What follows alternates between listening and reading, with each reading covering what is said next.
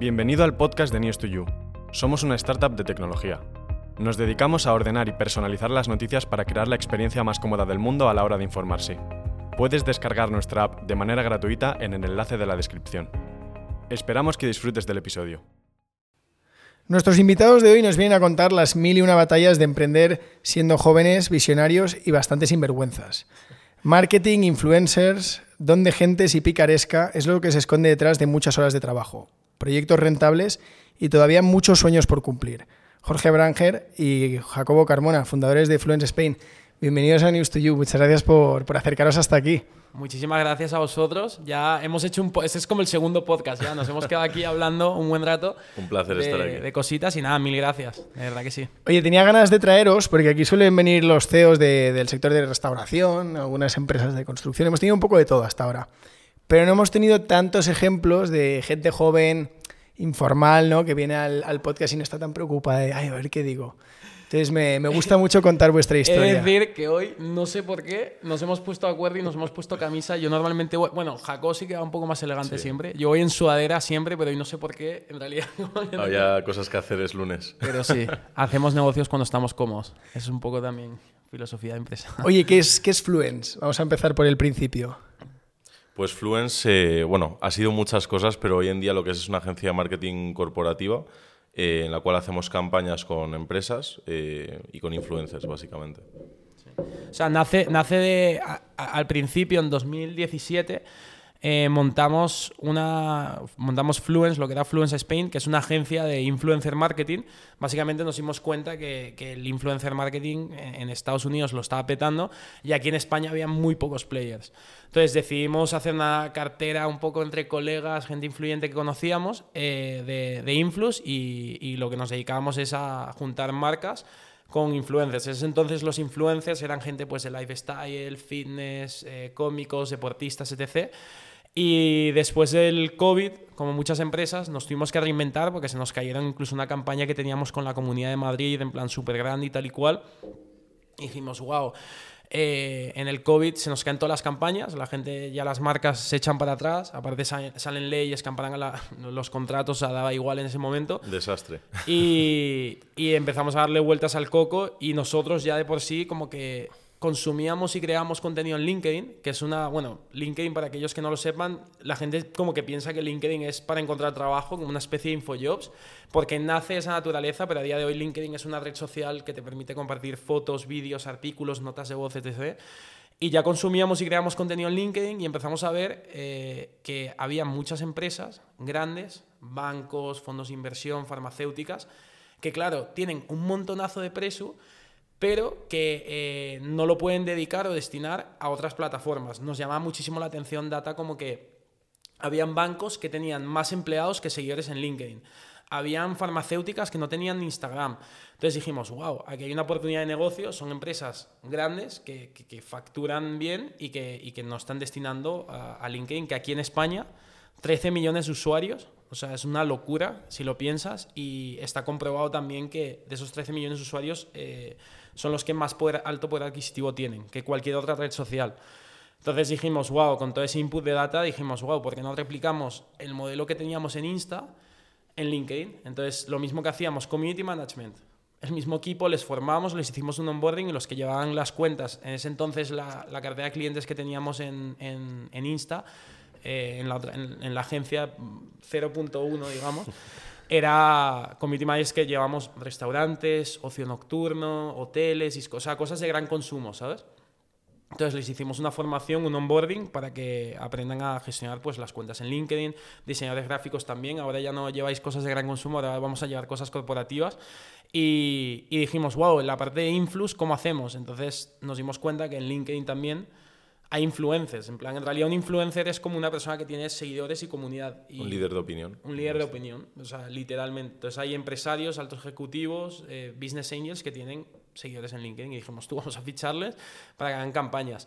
Y ahora tenemos pues una cartera también de influx corporativos y hacemos todo lo que hacíamos antes, pero en un sector... O sea, ¿habéis, ¿habéis restaurado la parte pre-pandemia? ¿La mantenéis? ¿No, ¿No murió esa parte? Eh, Bueno, hay un debate interno sea- porque, o sea, realmente murió, pero obviamente eh, somos hombres de negocios y si nos llega una oportunidad que consideramos que merece la pena, Claro. la estudiamos. O sea, a día de hoy, en realidad, el, el tema que hemos hecho Jacob y yo es que no- nos llegaban, o sea, al final, como decíamos, no podemos tener mucha comida sobre el mismo plato, ¿no? Entonces, mientras más te especializas, nosotros a día de hoy estamos especializados en LinkedIn, pero no quita, y aquí ya como hablando transparente, que por el SEO, SEM, boca a boca, clientes antiguos, nos llegan campañas también de, de influencer marketing en Instagram y demás. Eh, las más tasty y jugosas las intentamos gestionar, las otras las tenemos partners de otras agencias de, de influx que delegamos directamente y, y pasamos el mail. Eh, si fueran pacientes, de- de- ¿diríais que la salud de LinkedIn está mejor que la de Instagram? ¿Veis? ¿Cómo lo veis esto? Nada que ver, nada que ver. Es, o sea, LinkedIn es mucho más profesional, mucho más corporativo y mucho más serio. Eh, tanto la gente que hay creando contenido en la plataforma y el contenido en sí, tanto como las empresas que hay metidas en la plataforma. Eh, o sea, no vas a encontrar a la peluquería de Paco eh, en LinkedIn, es muy, muy complicado. O sea, por eso está más saludable, ¿no? Y va más por esa... O sea, dices como más en el usuario. No, o como... de, de cara a vuestro trabajo, ¿no? El que, que al final buscáis siempre un margen y una rentabilidad en, en cuanto a cuánto se puede explotar esta red social. Claro. ¿Le, le veis más recorrido eh, a LinkedIn? ¿Veis Ah, un sí, mercado claro. más, más atacable que Instagram? Yo, eh, bueno, hab- hablando claro y serio, ¿vale? Uf, igual me meto un poco. Bueno, da igual. Hay confianza. Básicamente lo que nos dimos cuenta es que. Tú, esto es. Bueno, da igual. Eh, es información que se el puede trabajo. el- la- vamos a ponerlo así, ¿vale? Aunque Instagram y LinkedIn sean dos redes sociales completamente distintas, nosotros lo hemos gestionado de la misma manera, porque eh, adaptamos el lenguaje de cada red social. Entonces, como te he dicho antes, el equipo es el mismo. Lo único que cambia en este caso es el cliente, ¿no? Por así decirlo. Antes trabajamos, ponte, con restaurantes y ahora trabajamos, pues, con bancos. Tenemos clientes Banco Santander, Merlin Properties, Vodafone. Entonces, eh, nos hemos dado cuenta, una realización para todos los jóvenes emprendedores que estéis, la recomendación nuestra por experiencia, al final, los mails, la dedicación de tiempo y trabajo es, diría, muy similar, pero la rentabilidad que te va a dar un banco como Banco Santander es mucho mayor. ¿Por qué? Porque para Banco Santander pagar, por ejemplo, eh, yo qué sé, eh, 10.000 euros por una campaña es insignificante. O sea, si de- dentro de la tarta presupuesto de marketing que tienen, son migajas para ellos, ¿me entiendes? Eso que conlleva a que al final no buscan tantos resultados, buscan más, más branding, buscan más testear, campaña, entonces me- menos dolor de cabeza. Para un bar de Paco, supongamos, 500 euros son 500 euros, ¿sabes? Es eh, eh, media nómina para un camarero, tal. ¿Qué pasa? Que eso, más mail, más reunión, si no generas los resultados esperados o las expectativas totalmente locas que muchos tienen, eh, más reuniones, más problemas, impagos, más dolor de cabeza. Entonces, como que te escriben lo- los restauradores, sobre todo, mucho respeto para todos los restauradores, pero muchas veces en el lado del marketing te escriben un fin de semana, porque obviamente tienen las cocinas abiertas, es lógico. Entonces, es como más tedioso el trabajo y es menos presupuesto. Con un high ticket, digamos, cliente, es menos trabajo, más profesional y hay mejores resultados. No Bueno, si es- este es el, este es el, el baño es. de realidad de la, de la empresa que acostumbrada a vender a pymes, de repente un día consigue una multinacional, ¿no? Y dice, me quedo aquí porque el ticket, ¿no? Es- Sí, y yo creo que sobre todo también como las horas de trabajo nos dimos cuenta que teníamos también que medir eh, un poco la rentabilidad y, la- y cuánto costaba nuestra hora de trabajo. Y si el trabajo era muy parecido, lógicamente no es el mismo, pero era muy parecido, dijimos, ostras, aquí hay una oportunidad de re- rentabilizar mucho más nuestro tiempo. Os y da con un ambiente más serio también. ¿Os da la sensación de que es más fácil captar al, al líder de opinión en LinkedIn porque quizá está menos profesionalizado o menos acostumbrado en comparación con el de Instagram, ¿no? A, que, a este tipo de promociones. Eh, ah, sí, para, o sea, tanto para, volviendo a la, a la- justo a la conversación de antes, obviamente captar un, un- cliente dentro de un sector banca, etc., es más difícil que un restaurante. O sea, a nivel captación, es, por eso también hay unos cimientos formados en donde nosotros tenemos una estrategia y ahí sí que es verdad que el trabajo sí que nos ha implicado más para la venta del cliente. Y yéndonos a la- lo- los líder- líderes de opinión, eh, para nosotros eh, creo que es, o sea, por ejemplo, que hagan la campaña, porque ten en cuenta que son empresarios, business English, que quieran hacer una campaña para otra empresa, como no se dedican, a- no viven de esto al final, eh, es más complicado y tiene que ir muy de la línea de el tipo de perfil y tipo de influencer. En- O sea, les tiene que gustar y no es por dinero, básicamente. Exacto. No es como en un influencer de Insta- Instagram. En claro. Insta, pues muchos, si, si eres un perfil fitness, igual te haces una, camp- una campaña para una movida móvil, una botella de agua, eh, unos micrófonos, tal. En este caso es más difícil que lo hagan. Ahora, captarles no... la captación fue relativamente sencilla. Bueno, ya nos llevábamos con muchos de ellos y fue más... Es como, como la- las piezas de dominó. Cuando tienes a los 3, 4 más top, todos los demás...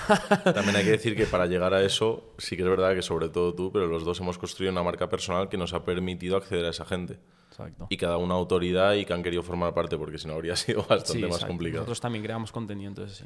Claro, a mí me parece interesante eh, cómo se estructura el proceso de venta, ¿no? Al final, ¿cómo captáis? ¿Es, mano a- es a mano? Eh, claro, en el caso de los influencers, ahora me contaréis, pero la restauración es infinita.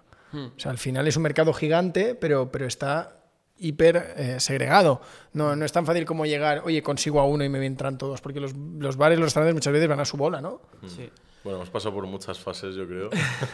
Bueno, nosotros a- al final, bueno, en la captación de varios restaurantes, etc., en una captación más puerta fría, eh, llamar, llamar, llamar, hay, hay un, de por sí hay, un, hay una base de datos que puede- podéis comprar, en plan, todos si estáis en ese sector, eh, que es de, creo que es, ¿cómo es? Hostelería, ba- bar de restauración, bueno, es Sí. una base de datos de toda De España, todas. te cuesta como 60 euros, tienes todos los números de teléfono, toda la tal, y me acuerdo que la compramos y era literal llamada, mail, no sé qué.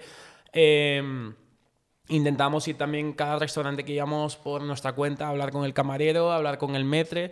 Interesante, nos dimos cuenta de que al final también eh, es muy de la mano y también eso lo, lo usamos ahora en, en lo corporativo, que es ir a por la persona correcta.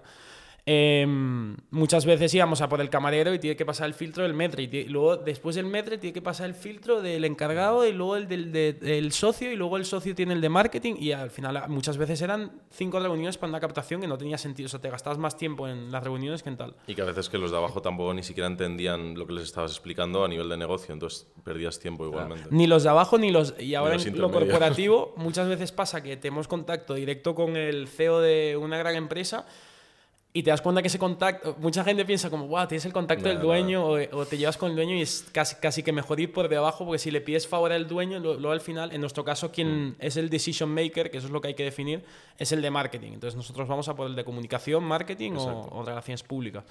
Fuera de eso no, no tocamos. Cu- ¿cómo convertía eh, la llamada o el email versus el portafría? Al final, cuando afinasteis el método, que, que- ¿cuál era el, el proceso? El método definitivo... Para un amigo, ¿eh? Pero esto para la restauración, aún así, porque Sí, es sí, esto es, esto es para un amigo. Vale, esto para un amigo, eh, en nuestro caso nos dimos cuenta, ¿vale? Al final el modelo de negocio era para captar restaurantes, tema- temas con, con influencers, etc. Entonces eh, fichamos a, a un buen amigo que, que es influencer y él empezó a hacer la misma captación a través de Instagram DM. Entonces está verificado con el tic de Insta. Entonces, claro, escribía a mil restaurantes y flipa. O sea, la, la, renta- la- la conversión era, era inmediata. Todo el mundo le contestaba, ah, sí, estoy muy interesado, bla, bla. Y luego ya ahí hacíamos el embudo y redirigía un mail que, que era otra persona, en este caso, que, que lo gestionaba. Y en el caso de LinkedIn, para los corporativos es lo mismo. O sea, utilizamos... eh, muchas cosas que no... Demasiadas cosas que explicar. em, Luego lo editamos. nuestro no no sí yo creo que se puede contar puede o sea al contar. final nuestros mismos perfiles como están bien posicionados en este caso Jacobo tiene 50.000 seguidores en, en, en LinkedIn también siendo CEO de empresa le contestan más etc O yo sea, es también un tema de autoridad, volumen y hablar con la persona indicada a veces incluso. Volumen más para tema de restauración y tal o, o ocio y para cosas concretas, sobre todo gran empresa y tal, ir a la persona, lo que decía Jorge, el decision maker, que en este caso en el nuestro es tema de comunicación y marketing. Ahora, en LinkedIn la captación eh, está clarísima que los founders o altos ejecutivos, si te escribe un alto ejecutivo de una empresa, pues la, la conversión es más, eh, es inmediata prácticamente. Porque normalmente ellos quieren hablar, como si hablas con el, por ejemplo, con el director de marketing, yo también soy director de marketing, hay un, como, no sé si compliance es la palabra, en donde se sienten en la misma mismo nivel. El problema que nos encontrábamos es que teníamos a gente de ventas que en sus LinkedIn ponía eh, ventas, porque son comerciales, y claro, la, la conversión era o sea, nula. En el caso de LinkedIn y en Instagram lo mismo. Si escribíamos en nuestra cuenta de empresa, pues era, era nula. Es darle la vuelta. la gente, es como que la gente quiere hablar con gente. cierto, Es no sé. curioso, pero es, tiene mucho que ver con el tema de autoridad y un tema psicológico. O sea, no, no tiene más. Si la gente responde ante la autoridad y quiere hablar con alguien que esté más o menos a su mismo nivel, por llamarlo así, y bueno, aquí que hay mucha titulitis, pues imagínate. Entonces ahí ya entra también en, en- No digo que nosotros lo hagamos, puede ser, teoría. Pero también puedes, dele- si tienes a una persona, en ese caso, ya sea un influencer o si tienes una marca personal, también puedes delegar, o sea, dependiendo del... Y yo sé a ciencia cierta que hay perfiles famosos, o sea, es una realidad, no estoy diciendo nada nuevo, que hay community managers que les llevan los, Sí. los mensajes. Sí, sí, sí. Entonces, pues imagínate si Amancio Ortega tuviese en LinkedIn y se lo llevase a un community manager, ¿cuál, sería la conversión? Sería todos los mensajes se los contestarían, da igual que le vendas lo que sea. Entonces, es un poco esa psicología de, de quien te escribe. Bueno, esto es lo que os decía en la, en la entradilla, ¿no? La, la picaresca. Al final, a veces, eh, en- el, el mismo cliente te puede decir que sí o que no a la misma propuesta en función del contexto. Esto os habrá pasado, ¿no? Alguien que no os cogía el teléfono, encontráis otro ángulo y dice, ah, bueno, esto me parece interesante, lo podemos ver. Y dices, tío, te, te ofrecí lo mismo. Lo único que ha cambiado es que han pasado seis meses hasta que te has dado cuenta de que te puede interesar. Eso hemos tenido varios casos. Hay uno en, en tema de restauración, al principio del todo nos dimos cuenta que era curioso que era entrar y empezar a grabar por todo el restaurante. bla- Claro, porque obviamente vienen y te preguntan como, oye, ¿qué, qué haces? Porque no entienden lo que estás haciendo, ¿no? Y ya le empiezas a explicar, sobre todo le dices, oye, si está el, el metro o, o la persona Esto era encargada. 2017, ¿eh? Sí, sí, Inciso, sí. porque era ra- a día de hoy Era como que muy ra- grabar es normal. ahora es muy pero normal. Antes en Pero tú 2017 imagínate era como- ¿Cómo 2017 era esto? entrar y grabando, bueno, yo me acuerdo que te llegabas a meter en la cocina a veces y todo. No, Claro, y- ¿Cuál es, la, cuál es la excusa? Entrábamos, grabábamos Porque era muy muchísimo, en plan sitio. canteo a los... O sea, tú entrabas, pero ni siquiera... Ahí, ahí era ya en plan, en plan canallas de ni siquiera sí. ir a comer ni tomarnos nada. Era, entramos en el local y empezamos a grabar no sé qué, tal, cual, cual y cual. Sí, es verdad que nosotros íbamos a restaurantes muy instagrameables, muy Claro. estéticos. Nos metíamos tal y creo que nos decían tal. Y la excusa era, no, es que tenemos una... Y ya Claro, empezabas, ya ahí empezabas a soltarle y ya le vendías la película, pero él te estaba preguntando, entonces no era una venta fría realmente. O sea, había un cierto interés por su parte. Era, era una especie de opener, ¿no? Digamos, Sí, para... sí, sí. Muchos Estaba cafés guay. también Muchos que, que cafés. tuvimos ¿Y que pagar. notabais que eso subía? Es decir, eh, el interés que le generabas al- a la persona que había en el establecimiento subía la escala, como la- el nivel de mando y llegabas a marketing, al dueño.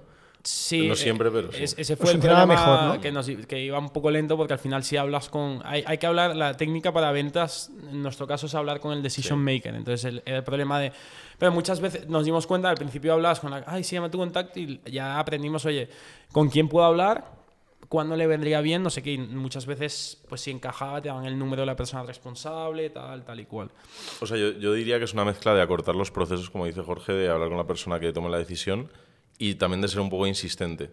Porque hay veces que les proponen mil cosas o no, no se acuerdan o pasa el tiempo y sí, sí, ya lo Ah, haremos. Ahí está Insiste. Jacobo, genio, descubrió la magia de los seguimientos. Los seguimientos. Los seguimientos. seguimiento hasta el infinito, ¿no? Hasta que se hasta el cierre infinito, ganado o cierre perdido. ¿o Hasta qué? que te diga, no quiero volver a saber nada de ti, eres un pesado. eh, siempre es- hay una opción, hay una puerta abierta y sobre todo que a lo mejor has entrado en un momento en el cual a ese cliente simplemente no le encaja por el momento, pero a lo mejor tres meses después, que nos ha pasado, se cierra la misma cosa. replicable a cualquier cosa, sea ligar con una chica, un chico, sea, También. o sea, lo que quieras, los seguimientos. Tu Jacob abrió la mente, seguimientos de 6, 7 meses incluso, Sí, clientes sí, sí, que... Y de repente cerramos clientes y decíamos, wow. Entonces, eh, cada Cuando cierto tiempo es época de seguimientos y es mandar a... O sea, clientes que no salen, clientes que salen, clien- oye, ¿cómo estáis? O sea, es, el seguimiento es... Y, y te juro que se replica a, a mí. Yo he hecho seguimientos de chicas y ha funcionado, ¿eh? Sí, sí, también funciona con, con ese tipo de historias. Con cualquier cosa. No, pero en realidad hay mucha gente que, que a veces no se da cuenta de que si ya has conseguido cerrar a un cliente, ya has hecho algo en ese cliente y has estado más o menos contento o contento, obviamente si no está contento no, no es peor, ¿no? Pero eh, se puede volver a hacer, o sea, puedes volver a ofrecerle otro Exacto. servicio o, o el mismo servicio o, o lo que sea, pero le puedes volver a vender algo porque ya ha habido un interés previo y hay un historial de algo que ha funcionado, entonces es más fácil. A nosotros nos pasa mucho, ¿eh? Cliente que le escribes en noviembre que parece que le interesa y dos semanas después te dice, "Uf, búscame en mayo. Digo, no te preocupes, que voy a poner aquí una alarma y, y nos vemos No, en mayo. 100%. Sí, sí. Hay muchos, sí que es verdad que aquí en España hay culto. Digo España porque me lo han dicho gente que sabe y que tiene más recorrido empresarial que yo. Eh, en España hay mucha cultura de dar muchas vueltas de bueno, pásame la información, a ver si tal, cual. Entonces, marear mucho en, otra- en otras regiones, países, son más directos y te dicen, oye, no me interesa de primeras. Entonces, aquí te la estás jugando. Pero ahí es donde entran el tema procesos, los seguimientos que tenemos. A nosotros llegamos al mail Y no sé si sabéis, en Gmail se puede poner plantillas para mails. Entonces tú seleccionas y tenemos ahí seguimiento 1, seguimiento 2, seguimiento 3. O sea, hay un mensaje para cada seguimiento, ¿sabes? Entonces es copy-paste, pa, pa, pa, pa, pa, pa, pa, y, y así. O sea, volumen al final, si escribes, a, imagínate, haces 100 seguimientos, pues te sale algo, o sea, 100%. ¿Vosotros usáis CRM o cómo, cómo estructuráis el proceso? Bueno, Notion, eh, en realidad tenemos literal, o sea, el CRM nuestro es casi que sé que es un poco atípico. Bueno, Notion es una plataforma que engloba muchas cosas. Eh, nosotros eh, antes usamos, por ejemplo, para Project Manager Trello, eh, internamente Slack. Hemos pasado por varias. Al final, tío. Asana. Sí, al final hemos. Nosotros usamos Asana. Asana, sí, es- Asana se unió con Trello. Al final usamos Notion y ahí tenemos como una base de datos también de los clientes y tal. Dentro del mismo Notion eh, hay como una plantilla que te permite base de datos, eh, documentos, mails, o sea, como que todo en Notion, ¿sabes? Hemos usado esa. Y canales de comunicación, incluso seguimos con WhatsApp. Hemos intentado todo, Slack, hemos pero el intentado equipo todo. no, no va de la mano. Slack entonces- cuesta, ¿eh? Nosotros tampoco hemos Sí, podido. y Telegram hubo una época que testeamos. el tema es cuando empiezas, yo en mi caso, dos móviles, eh, Slack, WhatsApp, vuelves tal, loco. y dices, nada, locura. ¿Habéis probado HubSpot alguna vez? No. No. ¿No?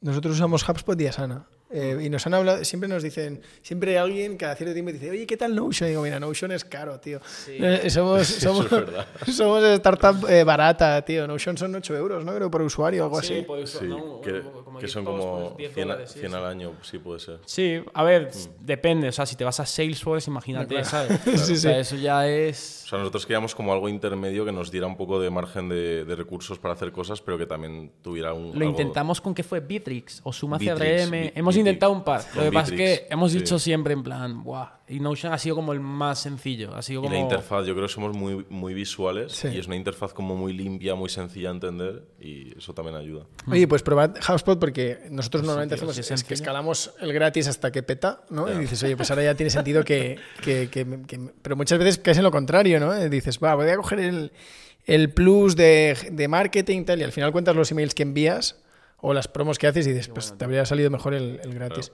Pero HubSpot es muy interesante, además, eh, para, para startups tiene descuentos del 90%. O sea que... Pues tío, lo Tenemos probamos. que verlo. Sí, sí, sí. Oye, cuando hablabais de, de grandes cuentas que tenéis, em, a una cuenta tan potente como una multinacional, IBEX 35 estoy pensando, ¿no? Porque habéis Ok. citado varias. ¿Qué, ¿Cuál es el acercamiento a un cliente ya muy profesionalizado? Vale, eh, eh, en este caso hay, do- lo que es bueno, hay, do- hay dos vías de, de- de captación. Otro hack, jóvenes emprendedores, muchas veces también es bueno, nosotros a lo largo de los años hemos mantenido como relaciones con otras agencias, algunas más grandes que nosotros, otras que nos proveen también más pequeñas que nosotros. Entonces, eh, en, en algunos casos nos han llegado clientes grandes gracias a esas agencias. ¿Por qué? Porque hemos buscado la especialización. Lo que hemos dicho antes, al final, una empresa o alguien que intenta abarcar todo en, nuestro eh, rubro o sector, eh, marketing, plan, si haces SEO, SEM, diseño, web, eh, redes sociales, LinkedIn, TikTok, tal cual, eso que como que genera un poco de tal. Nosotros nos hemos especializado en LinkedIn y esa especialización lo que hace es que, por ejemplo, tenemos partners estratégicos que hacen Instagram, que hacen tal, que hacen cual, que hacen web, que hacen SEO y nos traen muchas veces esos clientes, nos lo delegan directamente. A nosotros no nos afecta porque al final el presupuesto que le enviamos es el presupuesto que les enviamos. Ellos, pues normalmente llegamos a, a un acuerdo eh, contractual en donde ellos dentro de precio les suben eh, y trabajamos como marca blanca. Y luego otro tipo de acercamiento, pues como ha mencionado Jacob, si quieres tú empatizar, es directamente a través de LinkedIn. Sí, o sea, básicamente es eh, lo que decías, ¿no? Y nos dimos cuenta que, que realmente si no puedes vencerles, únete a ellos, ¿sabes? En el caso de agencias como Publicis o como tal, que al fin y al cabo tienen Bueno, grandes monstruos, cuentas, ¿no? Eh, que nos hacen ese trabajo a lo mejor de captación y nosotros hacemos la especialización que ellos no tienen, que puede ser LinkedIn o otras cosas que hemos ido haciendo, y eso es lo que nos daba como también esa facilidad.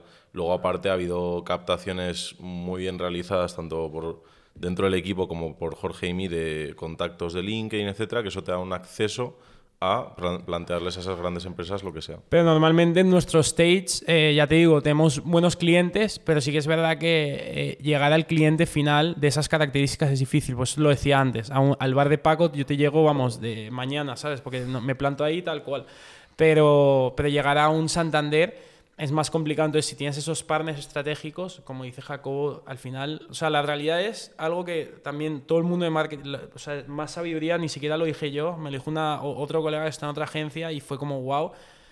Eh, Ogibli, Publicis, todas las grandes agencias multinacionales que están en España llevan las grandes cuentas porque tienen 20, 30 años de relación, literal, con Coca-Cola, con todas estas grandes marcas, les llevan todo el marketing porque tienen 20 años, 30 años de relación y muchas veces hay mucho amiguismo. El sobrino de, de Publicis es el tío del de Coca-Cola. Eso es una realidad. O sea, a Sí, mí sí, me costó total. darme cuenta, pero es una realidad. Entonces, como llegan unos chavales que tienen menos de 5 años de recorrido a por una cuenta grande como Coca-Cola que tiene 30 años de relación con cualquiera de estas Publicis o Ghibli, etc. Y que encima hay amiguismos y que encima hay relaciones y se van de comida. O sea, esto es una realidad que, claro, nosotros no lo vemos, pero hay una realidad fuera de esa estratosfera que, que tal. Entonces al final dijimos, mira, como dice Jacobo, te unes a ellos, entonces nos hacemos, nos especializamos. Ahí, ahí es donde viene el tema de la especialización, que si te especializas en, a- en algo que no mucha gente hace, es más fácil llegar a este tipo de cuentas, ¿sabes? A este tipo de gente.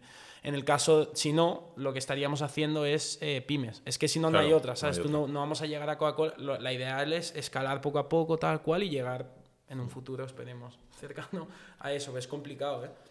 Claro, entonces mu- muchas veces eh, vuestra relación es con el, con el cliente final o es con, con la agencia. Eh, Ambas, eh, con, con el buen, buen, buen, buen cliente. Bueno, hemos tenido Merlin Properties, fue directo. eh, o sea, con- hay algunos que sí que hemos llegado a cliente final, pero normalmente buenos clientes. Eh, joder, buenos clientes son todos. No, eh, hablamos de, de tamaño, sí, sí. de, de- de buen tamaño. Suele haber agencia por medio. Suele haber agencia por medio. Pero porque es, es es eso, ¿sabes? En plan. ¿Y alguna vez le habéis dado el zarpazo de decir, "Est- estoy a, estoy a seis meses de, de no renovación? ¿no? Sí, no, bueno. Ha pasado de todo, pasado yo de creo. todo, tío. Bueno, y yo es que lo pienso, yo soy. eh, Habláis de Merlin, pero soy el Santander y digo, coño, si estos chavales. eh, muchas veces también te tira, aunque a ver, por lo general te juega en contra el tener poca experiencia, muchas veces el senior dice, el que sabe de qué va la película es el joven. A ver, yo ¿no? creo que hay un factor diferencial que nos dimos cuenta y es que éramos los únicos fundadores de una agencia en toda España que predicaban con el ejemplo. Y que tanto Jorge como yo teníamos una comunidad detrás en LinkedIn, eh, aplicábamos lo que predica, o sea, predicábamos con el ejemplo y entonces era mucho más fácil a nivel, digamos, eh, de autoridad y de, y de que veían reflejados unos resultados que entendieran eh, que éramos buenos en lo que hacíamos, aparte obviamente del equipo que había detrás, etcétera. Pero yo creo que eso ayudó bastante como a, impulsar y a y como unos chavales llegan a, trabajar con Banco Santander, ¿no? Yo creo que eso fue un poco, ¿no? O sea, clientes buenos hemos tenido a nivel directo, lo que Mm. pasa es que es eso, que eh, al final también son acciones puntuales, etc. O sea, la, la- la complejidad aquí está en, en llevar una cuenta y el marketing 360 estratégico de una empresa es, es más complicado. Entonces tuvimos que asumir la realidad y, y queremos escalarlo poco a poco hasta llegar a... Claro. ¿Vosotros os planteáis abrir alguna otra, alguna otra vía? Mm, Me refiero a nivel redes. ¿Estáis en LinkedIn? ¿Veis algún otro...? Ahora TikTok lleva poco, por lo menos para las empresas es... como la sí, sí, TikTok. Sí, puede que TikTok. Al fin y al cabo, el contenido que hacemos se puede expandir a cualquier red realmente porque es un contenido que es family friendly, digamos, o el 90%. Entonces se podría publicar en cualquier red. eh, lo que pasa es que TikTok, bueno, no, en, en su momento cuando salió no lo vimos muy claro eh, y testeamos bastante y, y puede ser. Sí, Tenemos puede un ser. perfil que ya está en LinkedIn y lo peta en TikTok. Fátima, un saludo si nos está escuchando. Tiene como medio millón en TikTok, contenido corporativo, así que ya hemos hablado también con ella y, y estamos hablando con otros perfiles. Pero, o sea, no- lo que no nos queremos es desenfocar de- del cliente, que es, que es un cliente corporativo y demás. TikTok tenemos que Claro. analizarlo. No queremos volver a Insta y YouTube porque está muy sobreexplotado, mucha agencia, mucho tal, mucho cual. Tienes que destacar demasiado. Entonces, nosotros vamos por lo estratégico, inteligente y ya tendremos nuestros casos de éxito. Bueno, ya los tenemos, y, pero queremos ir a más Claro. con, con esas. Sí, yo creo que es un poco mantener la calidad y ofrecer un buen servicio y para eso tenemos que seguir solo en LinkedIn de momento hasta que veamos la oportunidad de expandir. Claro, hablabais de Ogilvy. Hace poco vino, vino al podcast Enrique Zorrilla, que es el, el número 2 de WPP en España. Qué bueno. Y, y el- y claro, él se puso a analizar un poco, él diseccionaba WPP, él, él vive entre, entre Madrid y Londres, ¿no? Porque va mucho a, a- a la sede y tal. Y nos contaba los verticales que tenía WPP, claro, es, es imposible eh, competir con ellos. Tienen un segmento para cada necesidad de cliente prácticamente, ¿no? Claro, total, total. Y Sí. al final, sí, eh, es, es- tiene una estructura, un recorrido. Muchas veces, no, no voy a decir nombres, aquí sí que no, pero tengo información de que. Soy muy cañero, ¿eh? Tengo información. Y a ver, eso es una realidad con las consultoras también. Yo creo que no es nada nuevo.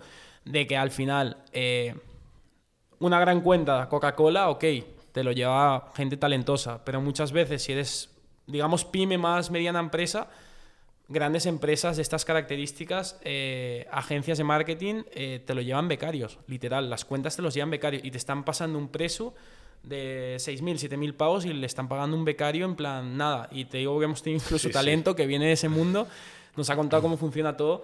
Entonces, casi que a veces, eh, eh, si estás en stage es- startup y demás, es mejor la agencia pequeña, te da mucha más calidad, se va a sumergir en el proyecto y tal y cual. Y esto pasa con las consultoras, todo el mundo ya lo sabe, auditorías valoradas en 30.000 pavos y te lo hacen colegas míos, en plan que acaban de salir de la uni. En plan, esto es, o sea, Sí, sí, es en plan, así. lo he vivido. Lo- Los abogados, ¿no? Muchas veces el gran, que co- pagas a precio de senior el, al junior. Esto siempre pasa, ¿no? Siempre. También es un poco el margen. Eh, oye, cu- ¿cuánto paga? eh, aquí sí que darlo en abstracto, ¿no? Pero ¿cuánto le cuesta a una gran empresa un servicio de agencia? O gente que nos esté escuchando que diga, "Uf, no sé si dar el paso. Es que, a ver, al final nosotros eh, nos adaptamos, eh, dices como lo, lo que nosotros... Lo que habéis el visto en el mercado, medio, ¿no? Un poco Dirías. eso es, sí, Sí, para que el- tampoco os mojéis mucho. lo que Para gran buscan. empresa es gran empresa que para pyme, pero- estamos hablando a lo mejor un ticket medio de 10.000 aproximadamente. Pero también es que depende de muchas cosas porque Y es depe- poco, ¿eh? es poco. El, pero el ticket 10.000, medio. pero estáis hablando de mensual, anual. Campaña, campaña. campaña. Que esto Nosotros es que un- hacemos campaña, sí, sí, Claro. eh, me- mensual, dependiendo de lo que hagamos. Si es, por ejemplo, una gestión integral de LinkedIn, creación de contenido, diseño gráfico, etc., eso se puede ir a 4.500. Y porque todavía LinkedIn no tiene. El re- te estoy hablando de una gran y una estrategia, o sea que al final, el tema de la gran empresa, que para nosotros también es un impedimento muchas veces, es que tienen poca flexibilidad. Claro. En el sentido de que si vienes de un sector banca, finanzas, etc., o sea, tienen que cuidar mucho su imagen. Nosotros hablamos con abogados, en plan, para campañas y tal, tenemos que hablar con abogados, tienen que, en plan, Validar todo. muchas veces te mandan un guion y tienes que, en plan, replicarlo así, aunque intentamos como educar, no, mejor esta estrategia, bla, bla. Entonces, eh, hay como que hay menos resultados y, y por eso también intentamos como adaptarlo en ese sentido. Hay un, hay un trabajo más, más, más limpio, más cuidado. En una casa, una startup, somos como más disruptivos, nos dejan abrirnos más. Pero si nuestra meta, poco a poco, hablamos de antes líneas de negocios, nos queremos meter en la, en la cosa creativa. Dentro de LinkedIn, pero en la cosa creativa. Como hace, Justo. bueno, PS21, que es una agencia, los que llevan KFC, o sea, cracks, en plan ídolos. Eh, son agencia creativa, entonces nos queremos meter más en eso, tal cual, y ahí tener nuestros casos de éxito. O sea, la, la respuesta en realidad es que todo depende de, de lo que quiera el cliente porque hacemos eh, un presupuesto muy personalizado y, y todo está personalizado. Y también depende de los influencers que se quieran implementar en la campaña, eh, de mil cosas, ¿no? Pero, y también del cliente, obviamente. No es lo mismo que venga alguien de banca, eh, que que venga, depende, ¿no? Cada tema es más delicado. El tema de banca, farmacéutica y tal es mucho más complejo y delicado de gestionar. Y entonces, eh, al haber más trabajo detrás, pues obviamente más presupuesto. Hay de todo. Claro, vosotros en ese caso viene perfecto, ¿no? Alguien que os diga, oye, me gustaría tener este influencer para, para el contenido que voy a querer. O sea, ahí sí que hacéis como el ciclo perfecto. Muchas veces eh, se puede utilizar una persona que ya tenéis como, como no, no diría cliente, pero sí como partner, ¿no? A lo mejor un, un influencer con el que ya trabajáis Sí. para una campaña con un cliente que os la pide, ¿no? Ese sería el momento de O sea, felicidad. tenemos, tenemos una cartera de influencers bastante amplia y dependiendo de lo que nos pida el cliente, eh, normalmente siempre tenemos en cartera varios perfiles que encajan. Si nos piden algo muy específico, bueno, curiosamente hace poco nos pidieron Fernando Alonso, Sí. eh, que por ejemplo es un perfil obviamente que no, no, tenemos en cartera. Entonces son cosas muy específicas que ya tenemos que ver a ver cómo se puede contactar o si le interesa, ¿no? Pero siempre solemos tener varios perfiles que encajan. Sí, qué bueno. Hablabas de KFC, estos son los que hicieron el falso Messi, ¿no? O el Eh, anuncio de... El falso Messi, el falso Messi. Buf, hicieron una en contra de la competencia a- hace poco que era como que si se llamaba La Puerta de Atrás Ah, me acuerdo. y era si iba, o sea, es brutal esta campaña, mirarla en plan en internet es de, de las cosas más creativas. Es, eh, hicieron el lanzamiento de una nueva hamburguesa y pillaron a gente de, la competencia de Domino's, de McDonald's, de Burger King, de tal de cual, para hacer un spot publicitario y en una campaña eh, real time que era si venías a cualquier KFC con tu uniforme, de o sea, si trabajas para la competencia, si trabajas en McDonald's, Burger King, Telepizza, lo que sea, y venías a cualquier KFC de Madrid y entras por la puerta de atrás que la dejaban abierta, te llevabas en plan hamburguesas gratis. Pero tenías que ir con el uniforme y salieron todos los vídeos en plan la peña haciendo Había, había gente que hasta compraba uniformes. Sí, sí, sí, en Wallapop y tal, sí, gente muy loca. Pero bueno, hicieron esa campaña. No, han hecho muchos, o sea, eh, son, son espectaculares, PS21. Respect. ¿Hay alguna historia así gamberra, alguna campaña que, algún cliente que se haya dejado liar que, Eh, que podáis contar así? Ha, ha habido varios. Sí que es verdad que normalmente incluso no- nos hacen firmar contratos de confidencialidad cuando son cosas ya un poco más extrañas. Sobre todo yo creo que es más por las conversaciones que hay previas a la campaña que, que son curiosas. Sí, sin, nombre, pero cuento una. Que, a ver, yo creo que es la más animal que nos ha pasado. Fue eh, una movida, bueno, como digo, sin decir el producto, wow. Eh, Di, era- di el tipo. o sea, la, la- la movida es. Eh, la estrategia era un- una línea de cosméticos, digamos, ¿vale? Por generalizar. Y lo que hicieron fue. O sea, es brutal. Eh, la propuesta, yo me acuerdo cuando le dimos el briefing, dijimos, ¡guau, espectacular! Era, en plan, en vez de contratar a influencers que hablasen bien de sus productos, querían contratar a, los influencers más haters que tuviésemos, en plan, gente de la vertiente como de salud, de, eh, como real fooding, no sé qué, para que hablasen como mal y que hicieran una crítica como explosiva sobre el producto. Entonces lo que generó fue muchísimo más engagement, porque al final la gente lo que busca es como ese salseo en plan esa picardía y pillamos a un par de, de bloggers, de mami bloggers, etc. y les dijimos literalmente en plan, no como que habla mal, pero como ser sincera al 100%, en plan, vamos a hacer esta campaña. Darle caña al producto, ¿sabes? Y lo que pasó fue ese efecto eh, eh, rebote y, y luego el, el fin de la campaña era que era un, un cosmético que la marca quería reinventar. Bueno, en fin, era un cosmético como, imagínate que Coca-Cola ah, lanza una campaña y manda a influencers eh, a, a que digan todo lo malo de Coca-Cola y que hagan vídeos en plan de, de Coca-Cola, los típicos vídeos de Coca-Cola pudriéndose y no sé qué. Y luego de repente Coca-Cola saca Coca-Cola cero. ¿Sabes? Fue un poco así. O sea, era crítica a un cosmético, todo el tráfico redirigido y literalmente a los dos días de la campaña, ¡pum! Lanzan el mismo producto, pero refinado con una fórmula refinada donde usaban pues materiales más orgánicos y no sé qué. Y O era, sea, o sea, básicamente es como generar, generar un problema y luego le aportan la solución es que, que si, querían, ¿sabes? si se puede... con- Bueno, ya, lo- luego si no, fue cámara. Hostia, pero también, uf, qué, qué vértigo, ¿no? O sea, ser la marca, y hay que aplaudir a la marca por Sí, jugársela. Tampoco era marca grande, eh, decir, pero bueno, han crecido un poco más, pero sí, o sea, guay. Y luego también sí que es verdad que nos, nos piden muchas veces que, que no, obviamente no compartamos para que parezca una campaña orgánica, es decir, que salgan influencers hablando bien de un producto, un servicio o una empresa, pero que parezca que es porque voluntariamente han querido hacerlo, ¿no? Entonces, Claro, la, clave del influencer marketing es también que parezca real. En este caso, este cliente, y muchos clientes lo entienden y otros no, que es que al final el influ, o sea, tiene, tiene que ser real. O, o lo defines muy bien, que ahí entra la agencia, en donde los, os juntamos, hacemos el match, ¿no? Perfecto entre influencer y marca, porque sabemos que van a ir de la mano. O si no, si le, o sea, muchos influencers están cargando sus perfiles, pues están haciendo una publi que no va ni con su público. eh, muchos influencers hacen tanta publi que ya la gente les deja de seguir porque sobresatura.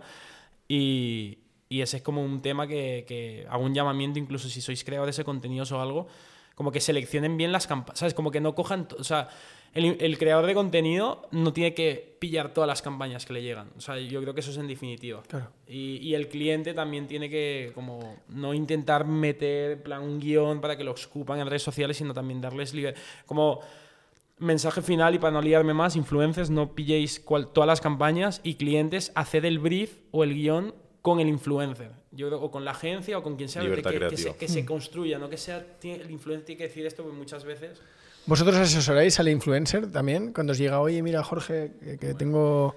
que me han ofrecido esto, ¿lo pillo o no lo pillo? Eso, esa parte Sí, os. Alguna más- vez, pero es raro. Más emocionada, en plan. Hay mucho, o sea, el, el influencer marketing. Hay, nosotros, o sea, reiteramos que ahora estamos como en otro sector que, de que es influencers corporativos, digamos. O sea, tenemos Marc Vidal, que es la segunda persona más seguida de, de Bueno, es, LinkedIn mira, España. yo, yo Marc Vidal lo sigo, es espectacular ¿eh? el contenido que sube. Economista, Y tecnología. digo, ¿de dónde saca los vídeos este tío? Porque ahí ya te pone un vídeo que dices, Bueno. Es brutal. Es un crack. Es un crack. Es un crack. Tiene buenas fuentes. Eh, tenemos a Ana Romero, que es la número uno seguida de mujer de toda habla hispana de todo el mundo. Eh, bueno, tenemos perfiles, la verdad, que estupendos dentro de cada sector, business angels, empresarios. Entonces, o sea, dicho eso, que ya nos hemos salido un poco de eso, pero eh, eh, en este, en este caso, trabajar con estas personas más profesional tal. En el caso de influencers, eh, no quiero generalizar porque tengo muy buenos colegas, profesionales, inteligentes, artistas, o sea, espectacular, pero hay muchas veces el ego es difícil de gestionar, ¿me entiendes lo que digo? O sea, Sí. era...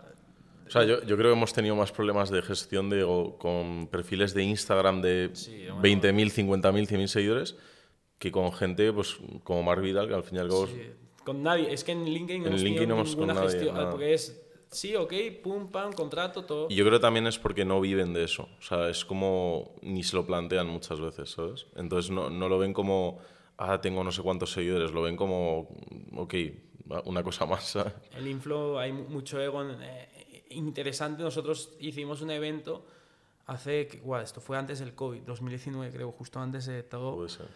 Y era en un restaurante, una inauguración tal cual, y metimos ahí como a, que fueron 150 influencers, espectacular. Y yo nunca he llevado como directamente, o sea, ha sido siempre nuestro socio como la, la parte de los influx, yo he sido más parte comercial, con clientes, etc. Pero ese día me tocó estar en la puerta al listado recibiendo a los influx, con la gorrita de la empresa y tal y cual. Y, y wow, fue curioso que era, era el Excel era, bueno, era un listado que era una impresión de Excel y era arroba, eh, o sea, la arroba de Instagram, el nombre y el número de seguidores. ¿va? No sé por qué, creo que era porque se lo pasamos al cliente y se quedó así, y yo está con la lista. Tú, y, y me di cuenta, me explotó la cabeza ese día que las... ma- No, ok, no quiero generalizar, pero muchas veces las más egocéntricas era como ese rango de 70.000 a 250.000 seguidores, eran como súper egocéntricas o egocéntricos, en plan, en ambos casos o sea, eran como, como que muy mezquinos, muy superiores, tal. Y era interesante que los que están empezando eran súper majetes y luego si te ibas a más de 300.000 seguidores, que es gente que ya tiene un buen volumen, eran súper majos también. Entonces hay un interesante, lo estuvimos Sí, sí, analizando, sí. de egos, que, que creemos que es como una, como cuando te haces famoso, tienes Cuando más te ego, estás adaptando a la fama, como que te sube como mucho que el te ego sube y luego ya mucho y, baja. y luego ya cuando eres mega famoso, yo me acuerdo gente de millones de seguidores Sí, casi sí. quedándote ahora ma- mazo majetes, ta- "Uy, soy no sé quién, tal cual. Entonces es como interesante el tema. Alguien que tiene ya más de un millón de seguidores, ya la forma de convencerle es que le guste el proyecto, ¿no? Más que el precio, más que lo que pueda ganar. Bueno, o si sea, te soy sincero, eh, sobre todo en, en Instagram es el precio. sí, sí. Bueno, Pero les tiene, que, depende, les, tiene, joder. les tiene que encajar obviamente lo que estás ofreciendo si no te dicen Sí, que pero si es legal, lo que le propones principalmente va a ser el precio, ¿no? En Instagram. No, Depende, depende. Es que depende. Eh, Hay mucho, como se juega más dinero también de por medio, pero también tiene, tienen más comunidad detrás la gente. O sea, tiene que ir muy de la línea. Sí, es más cuidado, desde luego. O sea, notas que cuando ya no le hace falta el dinero, a todo el mundo le gusta ganar dinero, pero cuando el dinero ya no es una prioridad, eh, pues la persona es más selectiva o Claro, se, se fija más, en en el lo que están proyecto, ¿no? ofreciendo, Le claro. cambia mucho el comportamiento ¿no? a la hora de aceptar o rechazar. Por ejemplo, eh, nos llegó, bueno, hace, hace tiempo al principio nos llegó el, el precio de Dan Bilzerian de, por publicación, que en ese momento tenía muchos menos seguidores, eran como 70 mil dólares, ¿vale? Y obviamente él puede elegir lo que quiera, o sea, no, no es un, un ¿Hay mercado para, para eso? Sí, hombre, sí, sí, sí. Y es que yo siempre pienso, ¿qué empresa... Eh, Dan es un muy buen es un ejemplo. caso un poco raro, pero, dices, ¿y pero vamos a hablar de las Kardashian puede- o, o- de, o de al- algún tipo de perfil que sea muy famoso, Gianluca Bacci y toda esta gente, se, se puede vender mil cosas con sus perfiles. ¿Y qué es lo más bestia que habéis visto de precios? Es decir, buah. Yo Aunque no me deis el nombre. ¿eh? de España no podemos decir de ninguno, España no, pero... porque- O sea, podemos decir el precio, no la persona, algo así. Uf, Sí. sí. a ver, yo te, te digo... ¿Cuántos seguidores tiene? Bueno, Para- yo, para yo, yo he llegado, que- yo he llegado a ver... Que 20 buscan- Yo he llegado a ver 24.000 euros por historia en Instagram. Eh, sí que es verdad que era una persona que nunca había hecho publicidad en Instagram y que no, no, tampoco le interesa. Era como si me lo pagas lo hago, pero no me interesa, ¿sabes? Pero hay de todo, yo, yo creo que hemos visto de todo. Sí, 2,7 millones de seguidores a día de hoy. Eh, yo he llegado a ver, sí que es verdad que tenía mucho menos seguidores, pero eran una ceba. Lo que pasa es que sí también va, va pa- paquetizado, pero eran como 50.000 pavos, eh, un post y dos stories. Un muy buen perfil, ¿eh? 50.000 pavos, o sea, ya es hipoteca para casa y tal, ¿eh? Por una campaña. Sí, sí, sí. Tal cual. También entra el cliente. O sea, muchas veces la gente piensa que los precios están fijos, pero también depende de la complejidad de la campaña, obviamente, y, y también del cliente. Eh, Claro, te llega un Adidas o un Nike y no le vas a cobrar lo mismo que la tienda de zapatos de al lado de tu casa, ¿no? Y, y no, y no por nada, sino porque también eh, los repres, las agencias de por medio, o sea, al final cuando es un cliente más cuidado de estas características, hay, hay un trabajo detrás, normalmente la creación de contenido, hay, hay unos costes, una es negociación. mucho más delicado. Aquí una agencia normal, me imagino que, que- que puede cambiar en LinkedIn, puede cambiar en función de la campaña, pero ¿cuál, cuál es la intermediación estándar? Lo que, lo que me podáis decir del mercado. Es decir, yo te consigo a esta persona, este es su caché, y aparte, pues una de dos, o, o me llevo una parte de este caché o te meto una diferencia y es lo que yo me quedo, ¿no? O sea, ¿cómo, cómo funciona esto? Em, bueno, aquí, hay- aquí es importante, por ejemplo, nosotros lo que fuimos, hablando de influencers, ¿no? Nosotros eh, fuimos agencia de influencers. Esto es distinto a agencia de representación. Hay, hay- hay dos cosas, ¿no? Está el influencer, está el representante o la agencia de representación que les representa en exclusiva, o sea, sellados a nivel contractual. Y luego estamos nosotros, que somos como unos agentes comerciales que intermediamos muchas veces entre las marcas y los repres o, las marcas. Hay, algunos influx que no tienen repre. O que muchas veces eh, se van de una agencia grande y están, pues, una temporada, 6-7 meses que hablan con agencias como nosotros. Oye, consígueme. Entonces, eh, aquí es interesante, hay algunos influx que son más salvajes, que, pero te estoy hablando salvajes porque tienen cientos de miles, millones de seguidores y van a su bola sin repre, pero tocan puerta a muchas agencias de influx y se lo gestionan todos ellos. Y luego están los que los llevan los repre. Entonces nosotros teníamos muy buena relación con el representante, con los influx también muchas veces. Y, y obviamente nosotros nuestra conversación era básicamente cliente repre, cliente influ, dependiendo del caso. O sea, es que es, es, es atípico. Está en pañales eh, todavía el sector a día de hoy. Mm, Es más, ahora estamos viendo lo mismo, pero en LinkedIn. O sea, LinkedIn está como Instagram en 2012-13 por ahí.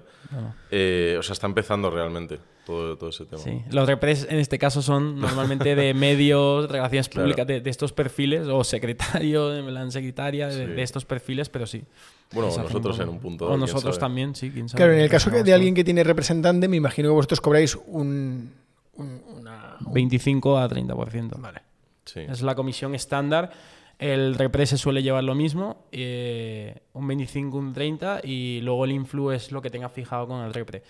Normalmente ah, no, no se desvela al influ el fee final del cliente, pero bueno, hay que tener en cuenta muchas veces, joder, el influ eh, le llegan mil pavos y la acción costó 3.000, pero Claro, no, luz, hay agua, electricidad, Sí, normalmente gas, la- eh, mails, clientes, brief, o sea... O sea, normalmente la negociación es, oye, ¿cuánto quieres? Y ya luego todo lo que sea capaz de generar por encima, pues eso ya es mi trabajo mi- y mi problema, ¿no? Es un poco la... Claro, mientras ellos, ponen, ellos ponen un mínimo por el que lo harían o un precio que quieren y vosotros ya... Sí, sa- o sea, nosotros hemos sido muy demasiado morales. Demasiado transparentes, eh, diría yo. eh, eh, eh, incluso con, con nuestros perfiles a día de hoy, ellos prácticamente saben lo que nosotros nos llevamos y tal, porque también es importante que haya esa transparencia.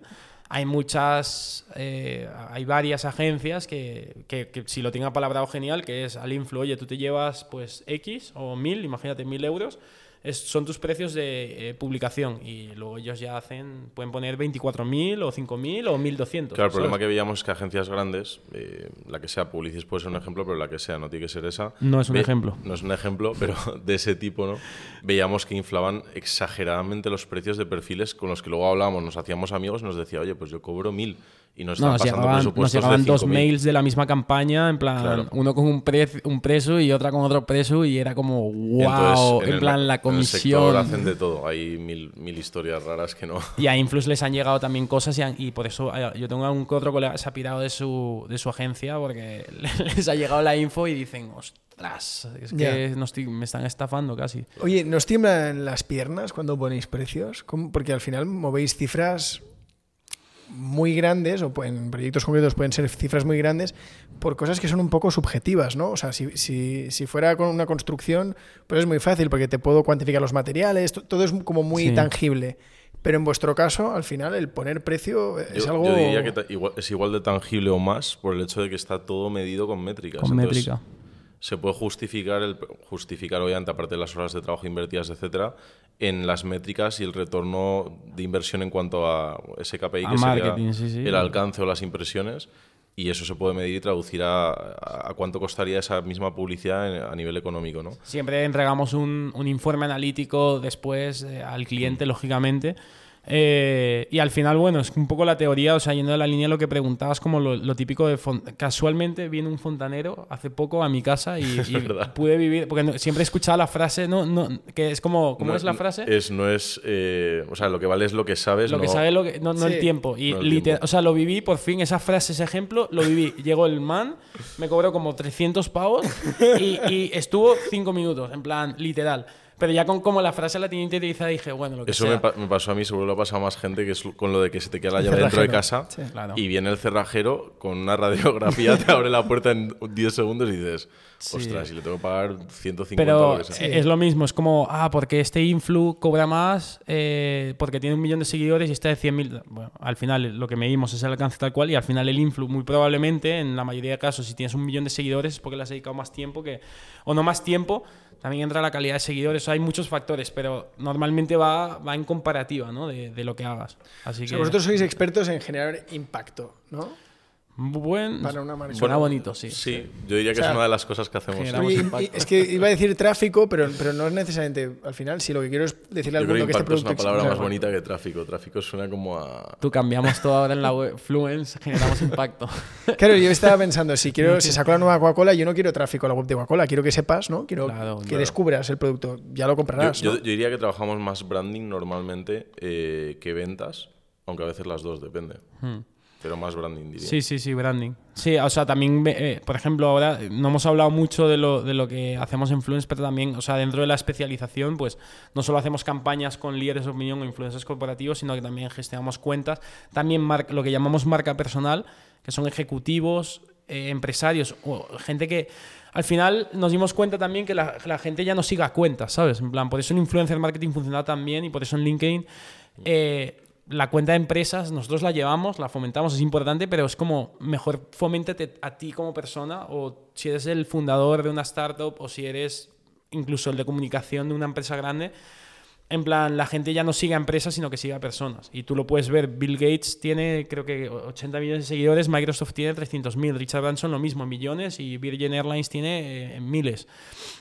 Entonces, igual Elon Musk. Elon Musk hoy en día es una celebridad. Tiene millones de seguidores, pero no tiene los mismos seguidores que Tesla o que SpaceX. Y es porque la gente sigue a personas. Entonces también hacemos eso y ayudamos como a gente a que potencien su marca personal y... y- y- Eso es curioso porque nos dimos cuenta justo de esa tendencia y pensamos que, bueno, a lo mejor solo se aplicaba como a grandes empresarios y tal, pero incluso lo testeamos internamente con la página de LinkedIn de Fluence y, no, o sea, literal no hicimos nada durante un montón de meses y se retroalimentaba de seguidores de, de nuestros de perfiles nuestros personales. perfiles, sí, sí. Entonces es una estrategia que se funciona y se puede implementar también a pequeña escala, no tiene que ser solo como un Richard Branson o tal. Claro, Y pero aquí en España no hay tanta cultura ¿eh? de, de- de- de que el CEO haga de embajador. Yo diría que cero.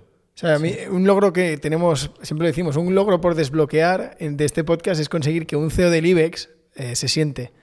Y hemos estado muy cerca, pero muy, muy si cerca. nos escuchas. pero, pero no hemos conseguido que Marta nadie ahora, venga. sí. Y, y Bueno, lo, es y lo que estamos intentando venderles es, oye, tío, que esto te humaniza. Que, que- que en Estados Unidos eh, Zuckerberg mm, se sienta con un bloguero, que a lo mejor es un youtuber o, o un influencer Bueno, con muchos Elon seguidores, Ma- pero es Elon Musk influencer. Lo hemos visto hace...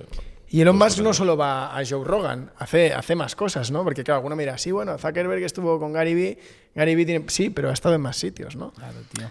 Claro, yo creo que es un tema de exposición y sobre todo de aceptación social y, y- y al fin y al cabo si vas a ese tipo de, de podcast, de tal y cual, aparte de, de relacionarte directamente con, con gente que está en otros sectores que te pueda aportar un valor o, o una perspectiva distinta, es sobre todo como el impacto que generas a, a una nueva audiencia a la que no te conocía y a la que puedes llegar. O sea, los seguidores no aparecen por arte de magia, es boca a boca principalmente y contenido que se refleja en seguidores. Entonces, yo creo que lo están haciendo muy bien, sobre todo para llegar a nuevas generaciones que se dan cuenta que es quien les va a acabar comprando lo que sea que, que ofrezcan. ¿sabes? Claro. Bueno, yo, yo creo que dos formatos que sí que están consiguiendo esto, al gran CEO y tal, es pues lo, lo de Bertín o Calleja, ¿no? Que Calleja consiga que Ana Botín vaya de viaje, pues hace que, que digas, hostia, pues me cae mejor Ana Botín ahora, o por lo menos he descubierto una parte de ella que yo no me imaginaba las tres veces que la veo en un telediario. A ver, también hay que decir que todo eso obviamente está en un entorno muy controlado, muy medido. Sí, muy... claro. Pero, pero Sí, bueno, sí, no, sí. al final. Yo, yo es que, yo, yo- o sea, yo, yo como, como usuario, digamos, no sé si eso tiene sentido, prefiero más este tipo, lo que dices tú, Joe Rogan, tal, y creo que son formatos transparentes que van. A mí, cuando me dijisteis también, importante también como. Yo a veces, porque creamos contenido y me llegan muchas solicitudes, o sea, no, no es en plan lo típico de influ, es que siempre me, en plan, me llegan, o sea, es, es exagerado, en plan radio, Sí, sí. podcast, tal, en plan me llegan. Y, y, tío, hay una, a veces, incluso también en los mails, cuando hay mucha formalidad, plan, cuando a mí me, buenas tardes, señor Jorge, tal, disculpe usted, tal, y veo la foto y es un chaval que acaba de salir de la uni y digo, wow. O sea, me gusta más la espontaneidad. Creo que, y por lo que he hablado con gente del sector, es más, yo también hago entrevistas como a CEOs y tal, y siempre les hablo en plan de tú a tú casi, con un signo de exclamación, nada, nada en plan estético ni nada correcto, porque al final creas humanización. Y fue como la relación también que tenemos nosotros. Creo que el mensaje fue como mazo chill. Y dije, wow, qué guay. Hay unos chavales también que vamos a ir a un podcast que son, ¿cómo se llama? Va de birras, que es literal, el formato es en plan en cerveza. Les patrocina Mau y tal. Y Hostia, qué guapo, ¿eh? Luego, luego, a ver, Claro, o sea, yo, yo se creo que llama. es un poco no, no ser tan políticamente correcto siempre y también que es una forma de conocer más a la persona que hay detrás. eh, Preguntas y birras se llama el Justo, podcast. exacto. Saludos ahí para, ¿cómo se llama? Luis. Te tengo que contestar, Luis. Hostia, pues, eh, Pues es un Mau, formato que no, mira, nosotros vamos a- en breve, ya dentro de muy pocos podcasts, lo que pondremos aquí es espacio publicitario. ¿Sabes? Sí. Qué buena de hecho, idea. no lo hemos hecho hoy porque no nos ha dado tiempo. Eh, pero decimos, seguro que hay alguien, eh, y Mau, a- a- además Mau es un, es un cliente del que llevamos detrás mucho tiempo porque, bueno, para, para restauración, Sí. tú imagínate que Mau te llena, te regala la prensa a todos los bares de España, ¿no? Esto habría que ver cómo... Interesante, claro. No, Claro, no, es un... marcas tienen la distribución total de... Ese es el reto, ¿no? Claro, te, La- te- te cortas directamente. Bueno, un Coca-Cola. eh, Sí, sí, sí, grandes parecido, ¿no? distribuidores. Esa es la guerra. eh, pero claro, lo que decíamos del ciclo de venta eh, es, es larguísimo. Claro. Buah, te sirve cual, Pernod Ricard, Osborne, o sea, cualquier player que, esté, Sí. que tenga distribución. Sí, sí, es, ahí es donde estamos intentando entrar poco a poco. Yo creo que esa es una muy buena técnica cuando quieres como expandir el negocio y quieres llegar a esos grandes clientes, pero te das cuenta que necesitas mucho tiempo. Es como ir picando, que es lo que hicimos al principio de 2017, ir picando la puerta de todas las pequeñas pymes que tienes acceso y, y sabes que lo puedes cerrar en un periodo corto de tiempo. Y mientras en el trasfondo ir como a por esas gran- más grandes empresas o multinacionales. Claro. Y quién sabe, o sea, Vol- Volviendo a, a- para cerrar también un, un punto que creo que es- también podríamos comentar, que lo, lo asesoramos también a veces, lo que decías de, de- no sé qué, qué- cómo se, de chill, en plan, estar así tranquilo, Sí. transparente, no sé cómo ni, ni siquiera cómo definirlo, funciona tanto hoy en día en todos los formatos, que hablabas también, Ana Botín, curioso que, por ejemplo, te fijas en, eh, Ana Botín también es creadora, es la número uno más seguida en LinkedIn España, Hostia. y tú te fijas en, en cómo hace los vídeos y es a través de un selfie. Tú te fijas en, en- en los patrones también que influencers, empresarios siguen para generar más engagement. Ya no sirve el, un equipo, una cámara profesional, tal, el set, no sé qué, el maquillaje, el tal. Eso genera menos engagement y menos interacción que un vídeo aquí, que me hago un selfie y tal. ¿Por qué? Porque humaniza, o sea, la humanización del contenido eh, hace que genere más tráfico. Y lo mismo creo que pasa con los sets, los podcasts y demás. Y, y un ejemplo clarísimo, y ya para cerrar este, este tema, que me parece interesante, es lo de Ibai, lo que consiguió en año, que fue año, Nue- año nuevo, que superó Mm. las visualizaciones de, de televisión española. Claro, televisión española, el set, el tal, la presentadora, el Claro. traje, el es show. fin de año, sí. No sé cuántos habrán gastado televisión española en eso. Llega Ibai en, en su Kelly, ¿sabes? Por, por decirlo más, más, más chill, en su Kelly, en sus colegas, tronco, tal. Con el Daiki, tú no sé qué, y se lo monta y genera más visualización Sí. porque la gente busca esa cercanía. Exacto. Total, mira, hablábamos antes de qué convierte más, cómo captamos clientes. A nosotros, eh, es- pero sin ninguna duda, lo que más convierte es el podcast. Qué guay. Hemos tío. tenido mucha gente que, o sea, nosotros es una excusa pues para tomarnos un café con alguien que no, nos, que no se tomaría un café con nosotros, ¿no? Le dices, oye, mira, que lo que nos puedes contar le puede servir a más gente. La gente viene. Y, y se genera, por no, lo que decís, ¿no? Por no dar nombres, pero un cliente, una- un invitado que en noviembre me dijo, no lo veo, eh, vino al podcast y dijo, oye, pues, y la verdad, ¿qué te parece si hacemos una prueba? Claro. Y ojalá que se cierre, porque sería el cliente más importante si lo cerramos. ¿no? Es que es interesante porque te da no solo acceso, sino una visión más cercana de la, de la persona. Entonces, para hacer negocios, o sea, los negocios se hacen de forma, digamos, más cercana que, que fría, ¿no? Eh, Y siempre empiezas en frío. Entonces, en cuanto creas esa relación, ya sea hablando, un podcast, tomando un café o lo que sea, ya como que genera esa confianza, yo creo. Bueno, él, él lo decía antes, lo del email así relajado. Eh, lo de Trinitario sí que lo puedo contar porque está grabado y ya lo hemos subido. Que a Trinitario Casanova eh, conseguimos tenerlo aquí en el podcast. Y fue gracioso porque dijimos, ¿cómo te hemos engañado? Y dice el tipo, se fue por el email, eh, porque era, era informal. Claro, Dice, no doy es- entrevistas, pero bueno, y claro, Trinitario 100%. Casanova decimos, "Joder, él es, en, en el momento era el 137 más rico de España, creo que era. Qué oh. O sea, que, que, que dices, hostia, tú ya eres establishment, tío, sea lo que sea la- lo que sea el establishment, ¿no? El tío estaba ahí y decía, bueno, pues sí, pues me ha apetecido eh, charlar con vosotros. Y joder, estuvo ahí dos horas en, su, en sus oficinas y tal. O sea, que luego la gente es yo, maja. Yo creo muchas veces eso pasa también, sobre todo el formato podcast, porque cuando hay artículos o entrevistas, es todo muy formal en tele, en todo es todo como un guion, le pasan las preguntas. Eh, eh, por escrito mucho más, obviamente, en blogs y tal.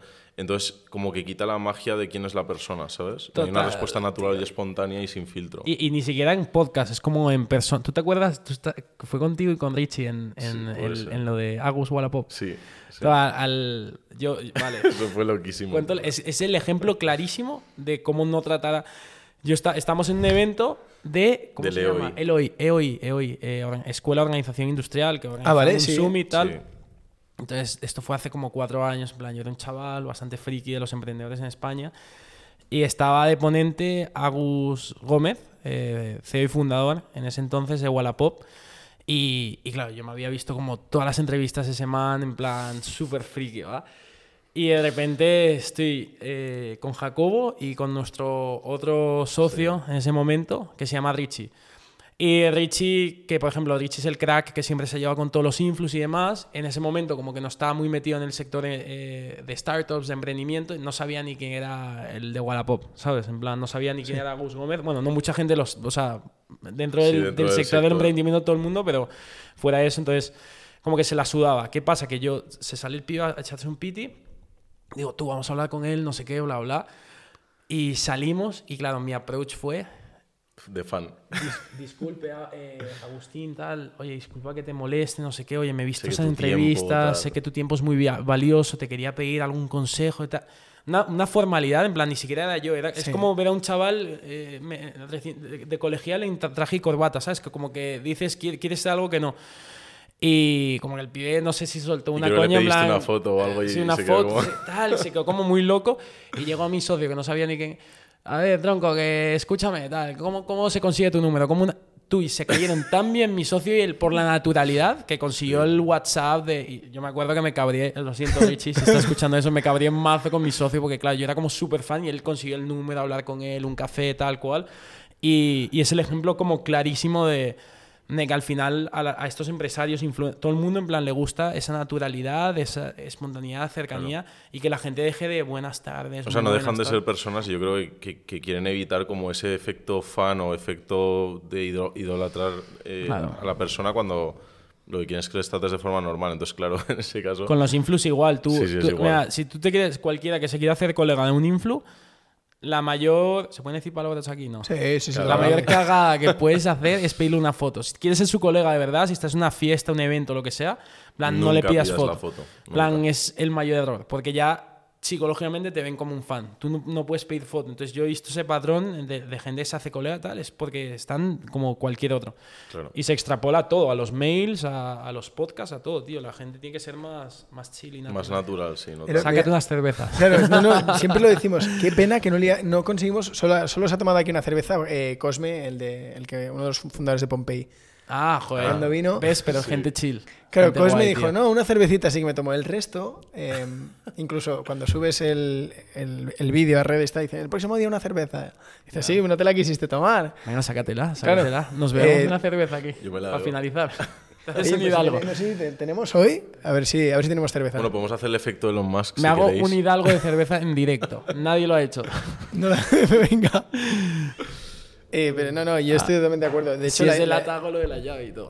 la historia de los de Hawkers, el otro día que veía que han dado ahora dos o tres entrevistas muy Brutal, seguidas. brutal. Controlaron la noche. O sea, decían, la clave para llegar a estos tíos es controlar la noche. Brutal. Sí, sí. Tú, ¿qué te dije yo Y además, curiosamente- Esa entrevista, lo de Alex. Curiosamente nos los, Esa, nos los hemos encontrado va- varias veces en, en sitios de noche. No tenemos. Qué momento tan, Bueno, tan pues Porque no hay. ¿eh? Claro que no, no, no- hay.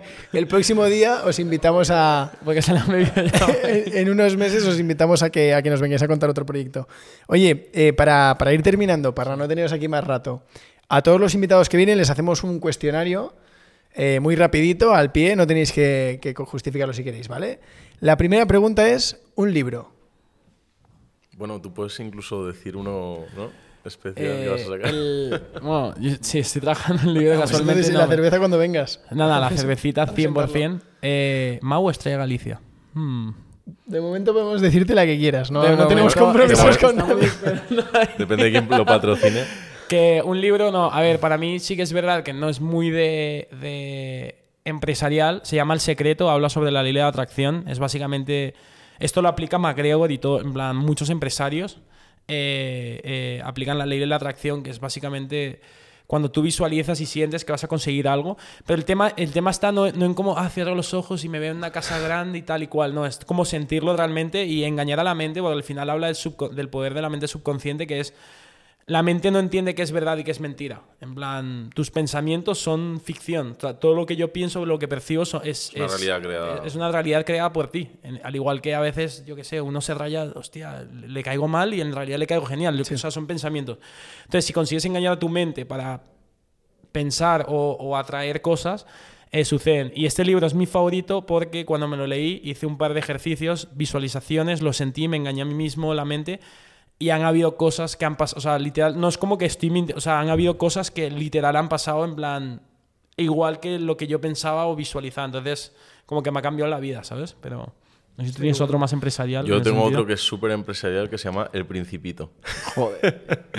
Eh, a ver, realmente eh, me di cuenta de una cosa, es que cuando eres pequeño absorbes o ves películas, libros, etcétera, y como que no entiendes muy bien el trasfondo que hay, pero luego te los vuelves a leer de adulto o ver películas incluso adulto dices, wow, la de cosas que no, no captaba, que ahora sí capto. Un, un claro ejemplo es Padre Familia o, Claro. o, o cosas así, ¿no? Pero en cuanto a libros, El Principito mola porque es como te habla de los sueños y, y- y de las realidades que crea un, un niño en su, en su cabeza y de las proyecciones que tiene. Y bueno, yo creo que es más complejo de lo que parece, pero básicamente es como que nunca dejes de lado tus sueños, tenlos siempre presente y, y guíate por eso, ¿sabes?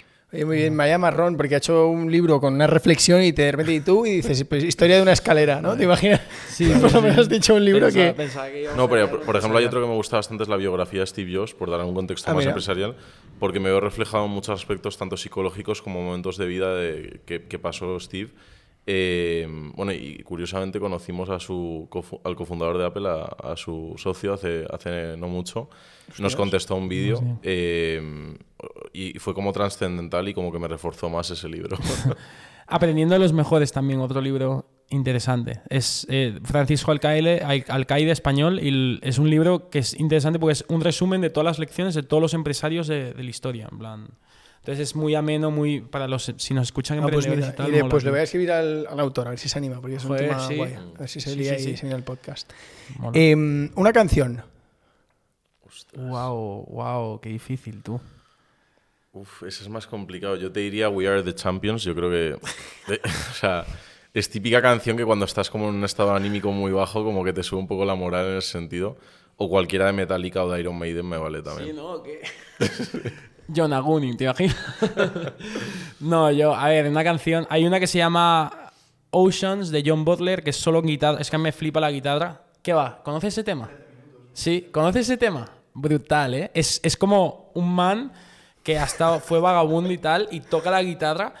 Y es, o sea, no, no te puedo explicar, tenéis que verlo. En plan, parece que la letra, o sea, parece que la canción tiene letra y que está canta y no está cantando. O sea, es una explosión de. Y si no, como que Fix You también. Fix You me mola. El Uplifting, Mumford and Sons, no sé. Vale, las, las ponemos. Luego todo esto hacemos ahí en las notas del podcast, así que la gente puede ir a verlo. Guay, tío. Em, lo último que habéis comprado en Amazon. Lo último, ostras. igual es Igual, igual, igual lo tenemos que mirar porque. uf. Bueno, lo tuyo yo creo ya me imagino que, que puede ser. A ver, estamos aquí buscando. Dos embudos. Dos embudos para beber cerveza. ¡Eh! Qué bueno. Do- Literal, última compra, dos embudos. Dije que me iba a hacer un Hidalgo. Próxima invitación. ¿Eh o qué? Me traigo el embudo y. ¿Te imaginas? ¿Te imaginas? Sí, Yo tío. estoy viendo aquí, Para una última compra, aquí. volver a comprar. Ostras. eh, Sí, es que no, no puedo decir nada más serio, tío. Dos embudos y. Yo, una batería de litio para mi portátil, curiosamente. Vale. Sí. Vale, Oye, no está, no está decepcionando ¿eh? este cuestionario, va, va bastante fino. Em, una aplicación sin la que no podéis vivir, una aplicación que uséis mucho. Mm, No, LinkedIn. Yo, claro, yo iría a LinkedIn. LinkedIn. LinkedIn, probablemente. Pero la que más consumo. Uf, muy WhatsApp. controversial. La que más consumo es TikTok. ¿Ah, sí?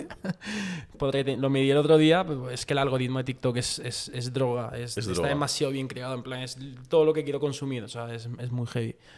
Yo diría que incluso WhatsApp, por un tema de comunicación básica humana, pero... Sí, tío.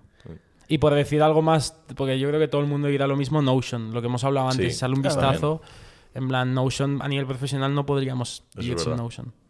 Sin mail, pero Notion específico Y, tampoco. y para acabar, un restaurante. Wow. ¿Tiene que estar en España o en Madrid o...? Lo que- nos han contestado de todo, sea, lo que quieras. Ostras. que algo súper exótico, que es lo más... de- tipo, Mira, el otro día que vino tal. Jordi Barry, que es el de Flax and Kale, no sé si conocéis los restaurantes, pero Vale. bueno, es, eh, es, el- es un grupo ya potente. El tío dijo, ah, pues güey, creo que un- hay un tailandés en LA. Dice, bueno, no, te voy a decir ABC de Jean George, no sé qué, de Nueva York, un restaurante con mucho rollito. Claro, dices, hostias. Yo, yo diría uno que estuvimos los dos, además, que fue en Islas del Rosario, en Colombia. Madre mía. Bueno, en, Cartagena. frito, ¿eh? Por ahí. Que, que era Isla Pirata, creo que era. No sé si te acuerdas. Que tenía como el hotel y debajo el restaurante. Y yo creo que, que fue como espectacular estar en una mini isla en un restaurante. Fue una cosa loquísima. A ver, la comida en plan que te y la pescado, ahí, ¿sabes lo claro, recién plan, pescado pescaban de- ahí del mar, que es una isla al fin y al cabo y, y flipante. O sea, la experiencia más que la comida. Isla Pirata se llama. Creo que era Isla, Pirata, ¿no? Isla Pirata, Isla del Rosario, sí. Cartagena de las Indias, Colombia. Nos metimos ahí en medio. Eh, y yo diría, no, en realidad, o sea, más que un restaurante fancy y tal, yo creo que no tengo tan buen gusto para dar, pero lo que más como, sin lugar a dudas, o sea, es exagerado, tú es mi globo y es exage- exagerado, eh, Poke. pokés. Entonces diría Tasty Pokés con nuestro colega Jaime Farto. Eh, saludos Jaime, Tasty Poke, el mejor Pues poke. sí. Yo he probado todos los, no, o sea, no es porque se te juro, he probado todos los Soy pokés. testigo, sí. En plan, ¿cuántos pokés he comido contigo? Demasiados, demasiados. Y, y el mejor a nivel materia prima, yo creo que el de Tasty. El mango, el jugos, tal, tú sabes cuando. eh, calidad. Calidad. Qué bueno. Oye, chavales, os, os regalamos eh, un detallito por guay, haber venido tío. al podcast. Eh, estas- esto solo lo tienen los que han pasado por el podcast. En la web no, no lo tenemos ni, ni disponible ni nada. Ah, qué guay. Así que, así que nada, Qué muchas gracias a tío. vosotros. Espero que la uséis bien para, para algo que no sea.